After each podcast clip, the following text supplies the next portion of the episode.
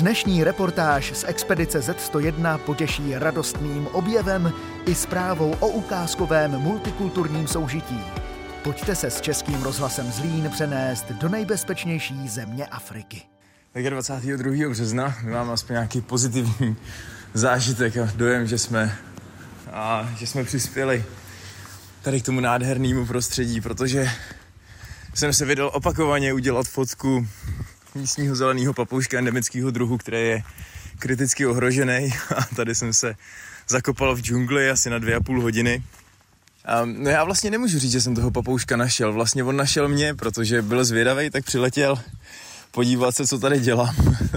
Bylo tak blízko, že se mi ho ani nepodařilo vyfotit teleobjektivem, opravdu byl až u mě a následně z fotek tady ze strážci parku jsme zjistili, že tohle je mládě, který považovali už několik měsíců za uhynutý a marně hledali jeho tělíčko a ukázalo se, že mládě trpělo nějakou nemocí, ale zmátořilo se a dalo se dohromady a nám se ho podařilo najít.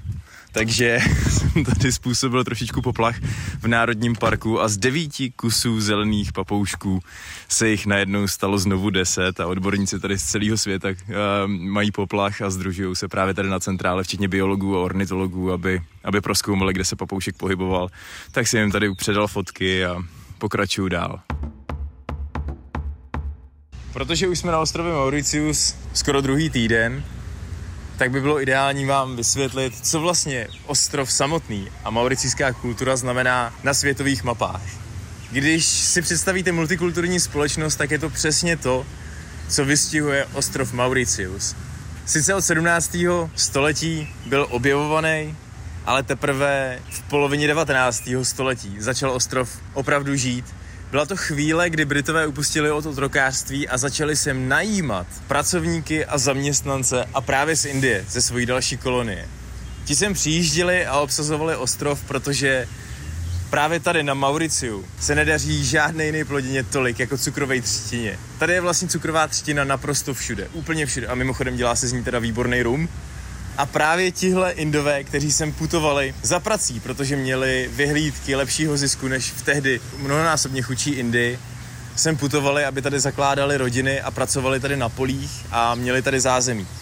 Právě tihle Indové tady v Apravasi Gátu, kde teďko právě stojím v přístavišti, tvoří 70% dnešní populace na ostrově Mauritius.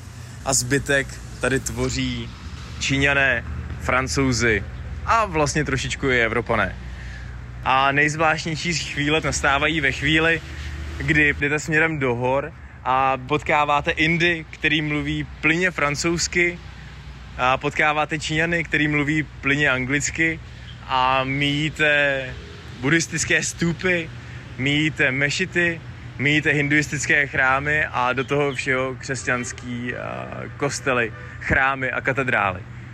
Všechno se tady schází v jednom hlavním městě Port Louis, naprosto nekonfliktně, naprosto bezpečně a naprosto přátelsky. A Mauritius oficiálně je vedený jako nejbezpečnější země celé Afriky. Pokračování expedice Z101 můžete zažít na vlastní uši zase příští týden na Českém rozhlase Zlín a na vlastní oči kdykoliv na stránkách zlín.rozhlas.cz.